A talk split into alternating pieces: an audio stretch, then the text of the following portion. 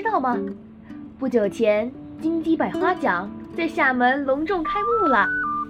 听说啦，那可真是众星云集的盛会呀！我也好想到现场看看。我们学校就有两位优秀的同学，在学生影评大赛中荣获了特等奖，得到了去现场观看开幕式的机会。真的太厉害了！接下来就让我们一起欣赏一下王松同学的影评。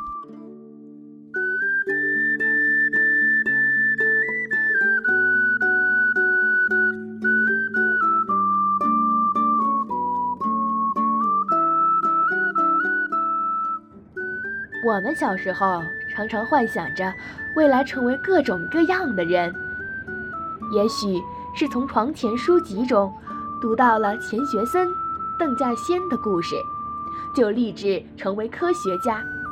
因为无意间看到警服上闪闪发光的警徽，于是不自觉模仿起了经理，或是课堂里老师将黑板上的板书连同他们的身影。一起刻入我们有关于梦想的脑中。但当我们渐渐长大，渐渐看清了前方的不易时，年少时梦想的结局因种种原因，或许并不尽如人意。但若单以实现梦想而言，张弛无疑是幸运的。在他十一岁看到世界赛车拉力赛后，就深深地爱上了赛车。最终，他一路风驰电掣，成为了一名专业的赛车手。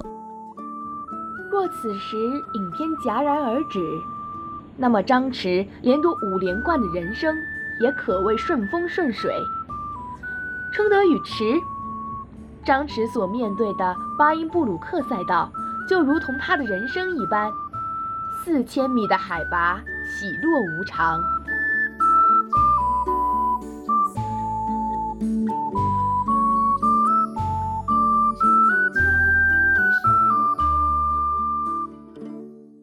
于是，影片里的大反转就此出现。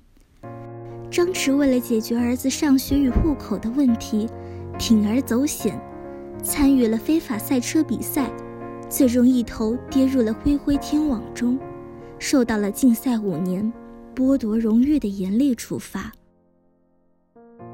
他对过往所有的努力，对未来所有的豪情与壮志，在此刻都被命运亮起了红灯。这段飞驰的人生，也不得不暂时刹车。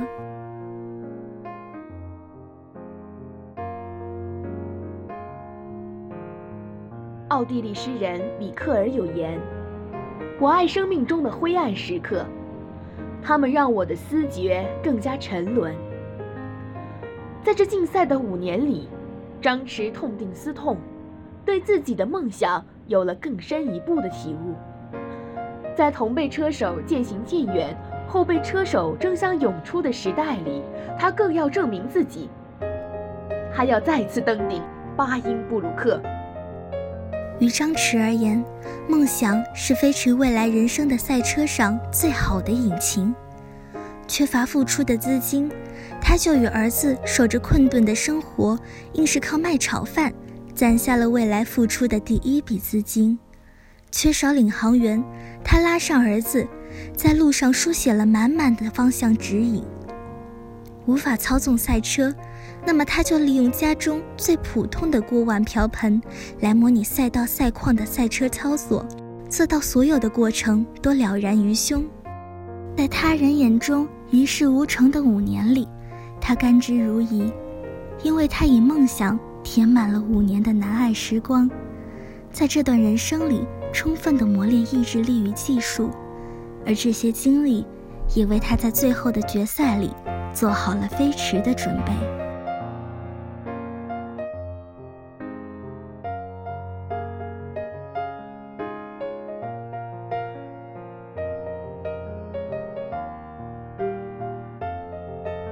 尽管在张弛五年复出后，仍然遇到了诸如缺少赛车、缺少赞助。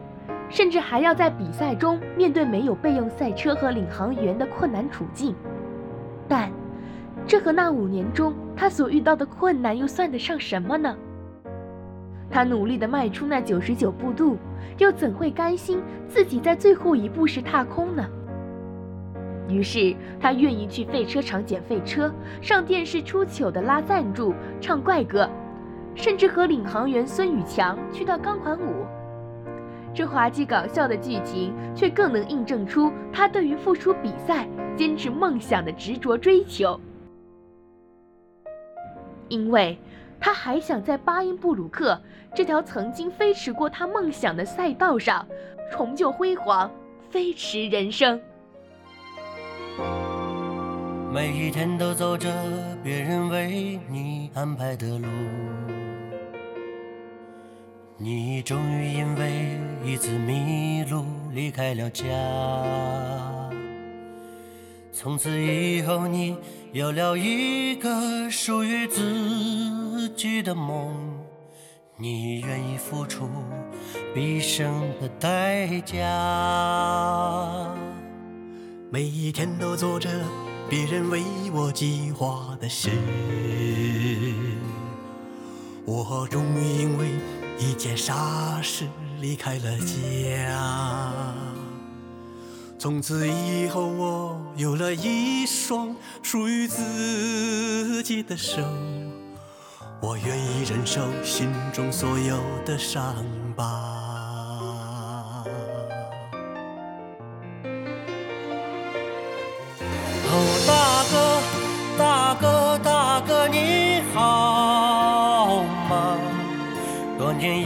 是不是有了一个你不想离开的家？哦，大哥，大哥，大哥，我好吗？多年以后，我还想看一看我当初离家出走的步伐。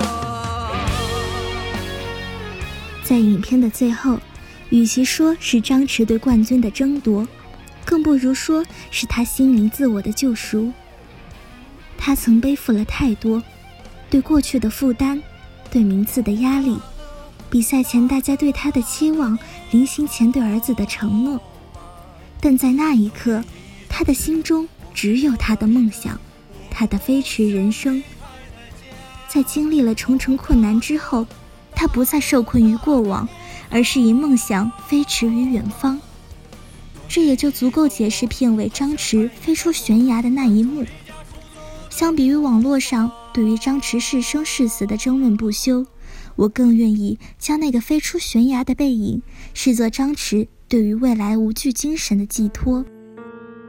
或许过往羁绊深深，或许未来困难重重，但只要人有梦想，人生就仍存有希望。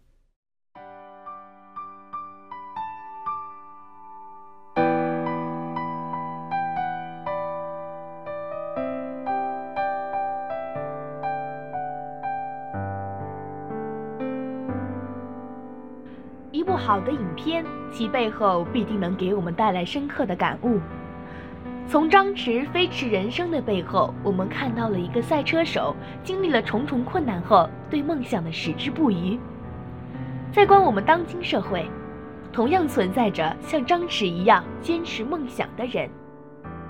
考古女孩钟芳蓉并没有受所谓留守家庭所困，而是坚定地选择了自己热爱的北京大学考古系。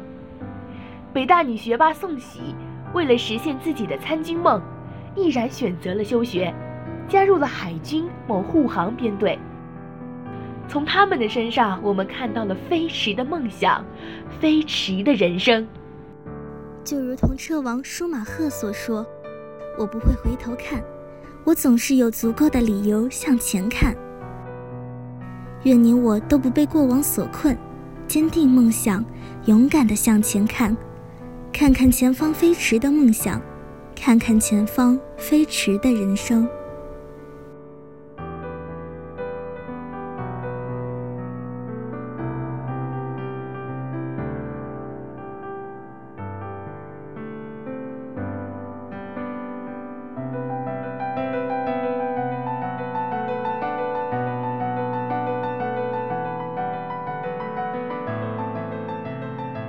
同学的这篇影评真的太精彩了。是的，它同时也教会了我们要勇敢的、坚定的追求自己的梦想，去看看，去实现属于自己的飞驰人生。是的，坚持不懈，勇敢追梦，是每个人必修的生命课题。最后，恭喜两位获奖的同学，真的太棒了！